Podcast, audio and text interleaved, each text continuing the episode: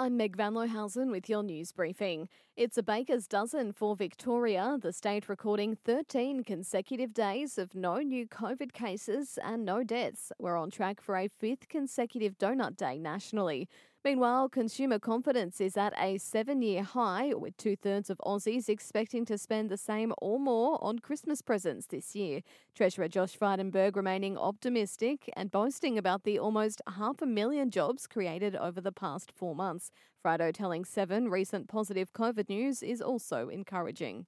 We are seeing consumer confidence, uh, business confidence uh, increase, and that is as a result of the virus being suppressed. And obviously, we've seen good news in recent days about the prospects of a vaccine. And Queensland's always been talked up as a holiday spot for some of the world's wealthiest people, but now there are suggestions many want to make it their permanent home. The state's Treasury and Investment Corporation believes our lifestyle and success in fighting COVID will attract high flyers.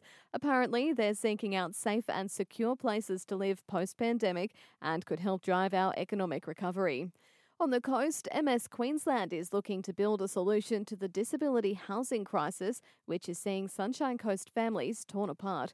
Gary Madden was forced to leave his family on the Sunshine Coast seven years ago to live in Brisbane, the closest place with suitable accommodation for his multiple sclerosis.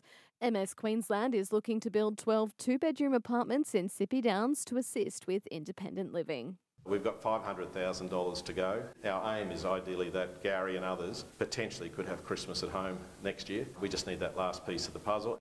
Chief Executive David Curd on Nine there. The not for profit organisation is hoping to build similar complexes in more regional areas.